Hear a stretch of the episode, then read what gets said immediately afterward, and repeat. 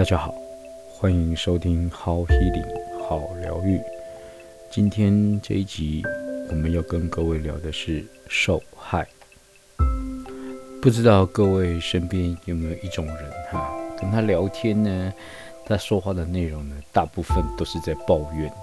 他可能是在抱怨他的工作待遇不佳，或是很劳累，不然就是抱怨他的婚姻啊，觉得他另一半对他不够好。啊，不然就是在抱怨他的生活如何如何如何，甚至呢会去抱怨人生啊，连天气不好哈、啊、都可以抱怨，又或者说呢，他的谈话内容里呢，也常常可能是说在指责某些人哈、啊，呃，指责他的身边的人啊，他的老板、他的同事，甚至他的伴侣、他的小孩啊，好像这些人都对他不好啊，都欺负他。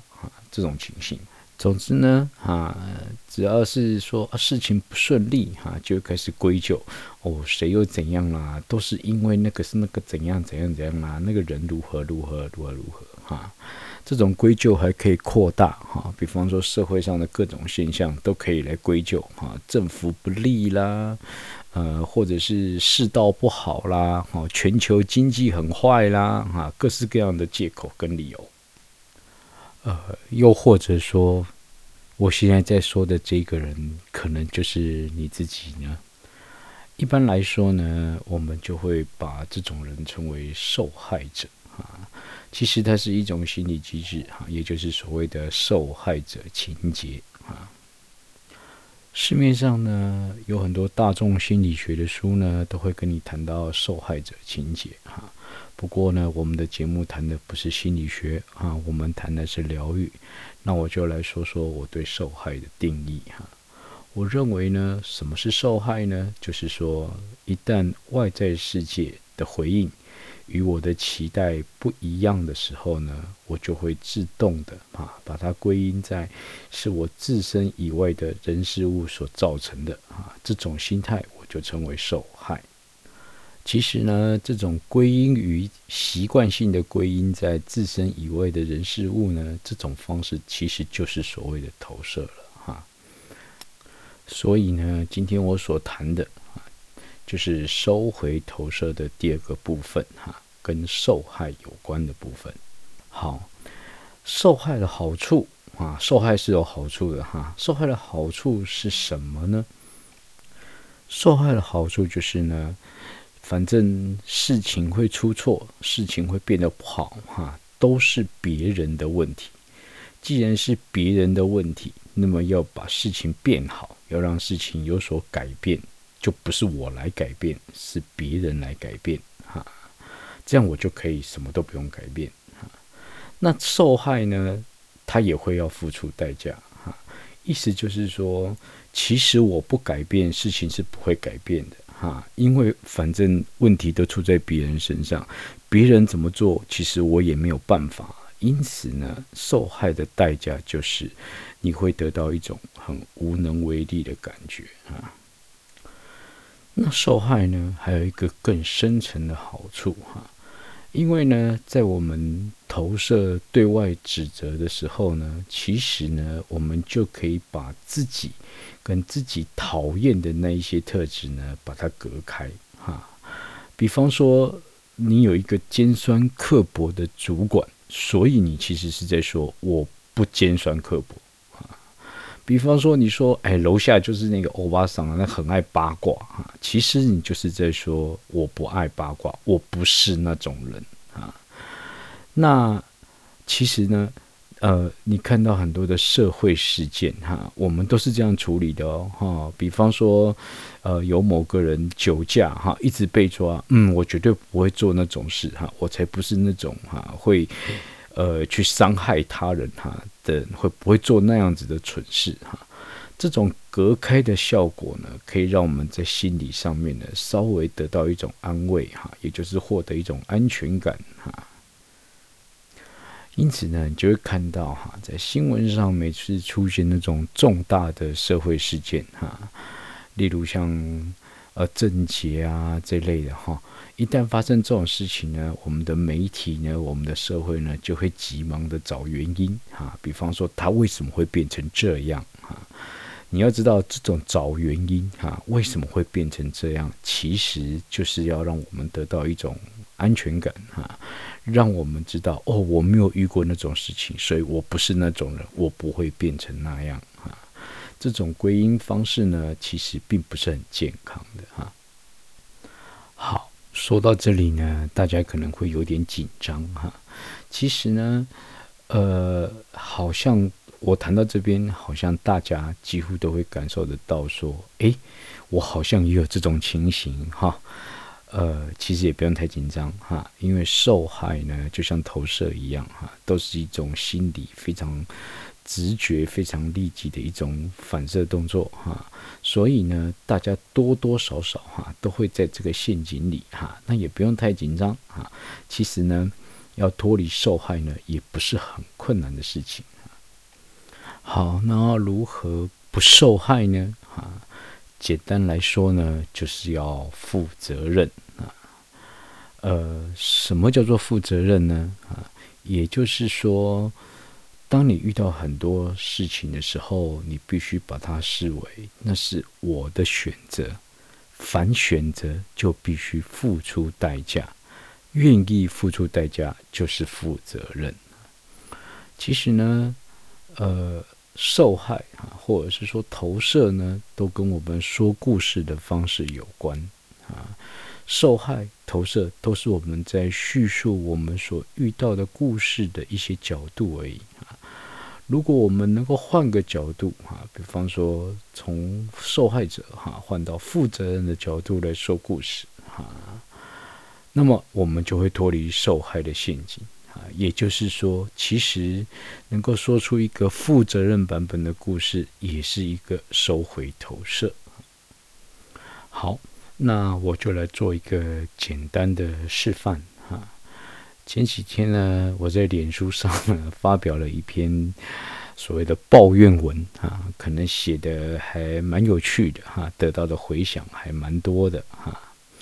这篇文章大致上是在提到说，有一天呢，我因为某种原因哈，上班呢我就提早出门哈，那我要去我工作的地方呢，就要经过高速公路，开一段蛮长的路哈。我提早出门呢，我在想说，诶，我这么早出门，应该路上车比较少，我应该不会遇到塞车，我可以更快一点的哈，去到我工作的地方哈。我想的很好哈，结果呢，我车开出去，一到高速公路，诶，就卡住了哈。我没想到呢，提早出门的想要避开塞车的人这么多啊，而且呢，这些车呢，可能因为还蛮多的哈，而且呢。都还蛮循规蹈矩的哈，所以呢，其实他们的速度都有点慢哈。那车一多挡住了呢，我的速度相对就得变得慢下来哈。结果我就开始觉得不耐烦啊，开始急躁哈，一直觉得说，哎，我都提早出门了，为什么就是不能早一点哈，不能更快一点的到达目的地哈？故事的经过大概是这样。好。这篇文章呢，如果大家有兴趣的话呢，我会把链接放在我们的粉丝专业哈。我现在要谈的是呢，在我刚才的这个抱怨文里头啊，这个抱怨的故事里头，我的说法是。我提早出门，结果这些在路上开的车，显然就是不想让我达到目的 哈，然后次次的阻挡哈，让我超车也不是，跟在后面也不是哈，甚至在看到一些车呢，明明前面有一大段空档，就是不知原因的在那里猛踩刹车哈。好，我们如何把它变成一个负责任的版本呢？首先呢，呃，提早出门是我的选择啊。我一开始就有个期待啊，提早出门就应该能够提早尽快的到达目的地。但是我没有想到的是，哈，它也当然会产生另外一种可能。毕竟提早出门跟提早到达目的地并没有绝对的关系啊。这个世界是瞬息万变的嘛。对不对？高速公路上面的情况本来就没有什么呃一定性的规律哈。其次呢，我遇到的这些慢车，那也有可能正是因为他们的节奏没有那么快，他们才要提早出门呢、因此我在路上遇到了这些速度比较慢的车，也是很合理的现象，是很正常的啊。那我所有的焦躁呢，其实都是来自于我前面那一个呃我没有想到的那个期待嘛，不就是这样子吗？嗯，因此呢，负责任的来说，我的焦虑啊，我的不爽啊，我的不满啊，并不是因为那些车子阻挡了我啊，而是因为我的期待啊。其实呢。我只要放下这个期待，哈，我就不用那么的感到焦躁啊，感到愤怒啊，我呢就可以拥有一个呃怡然自得的早晨，哈，不需要那么急，不是吗？好，说到这里呢，啊、呃，我的情绪就好很多了，不是这样子吗？哈，呃，当然我们还可以有。更深层的负责任版本，哈，也就是所谓的收回投射，哈。呃，回头看我自己写的文章，哈，我会写，我上面写说呢，呃，我突然发现，哈，选择提早出门的人，大多数是开车比较保守的人，哈。我写到说，在高速公路上呢，我深刻的感到感受到这些人。对油门的敬畏，哈，对刹车的执着，哈，我写到说，呃，他们可能一辈子循规蹈矩，在任何事情上面都坚持要低于速限十或二十公里。其实认真想想，哈，循规蹈矩，啊，低于速限十或二十公里，哈，也就是脚步比较慢，哈，这个人其实不是路上的那些人呢。啊，其实是我自己啊。想想呢，我在一个工作上工作了几十呃三十年哈，没换过地方，没换过工作地点哈。这样子的情形，基于结果来看，不也是一种循规蹈矩？不也是在任何事情上求安全、求舒适吗？因此呢，当我这样子去指向别人的时候，当我说出这样的话的时候，其实我在说的是我自己，而我并不想承认。更深一层来说，哈，我抱怨这些慢吞吞的人，哈，好像是跟我作对一般的阻挡着我，啊，让我感到非常的不爽，啊。其实会去阻挡别人的人。也是我自己啊！我过去曾不曾经因为过自己而去阻挡到别人？可能我察觉，可能我不察觉。可是就在这时候造成别人的困扰呢？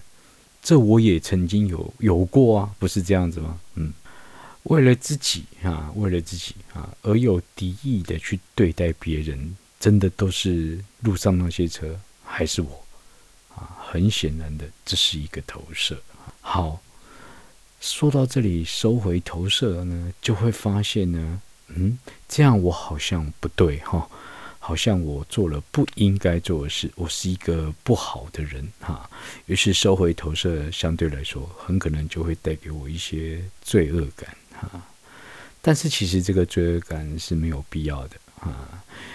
这里呢，也是要提到哈，凡收回投射呢，可能都会给各位带来一些罪恶感哈。但是罪恶感本身其实是不不存在的哈。罪恶感呢，是我们在人生当中呢，呃，会常遇到的一个很大的问题啊。这个问题呢，我们会在日后的节目呢，再来跟各位讨论聊一聊哈。毕竟，关于罪恶感的疗愈呢，是一个很深的课题哈，蛮大的课题哈。不过呢，先说的是哈，收回投射呢，并不是来增加自己的罪恶感。当我们呢开始去承认说，哦，原来我指责他人，呃，其实是在说我自己的时候，哈，我们只要重新做选择就好了嘛，对不对？好，重新做选择，只要愿意重新做选择，我们都有机会嘛。好，因此其实是不需要被这个罪恶感所困扰的，哈。好，那在这里呢，我就会发现到哈，这个呃，因为自己而对他人采取带有敌意的对抗，哈，又或者是说，呃，过于求安全、求舒适，哈，我就会发现，哦，这是我的议题，啊，未来呢，走在疗愈的路上，可能这个就是我必须去对自己醒觉，并且去处理的一些议题，啊，这个就叫收回投射，啊，好。那今天的节目呢，有点长哈，那我们就先谈到这边哈。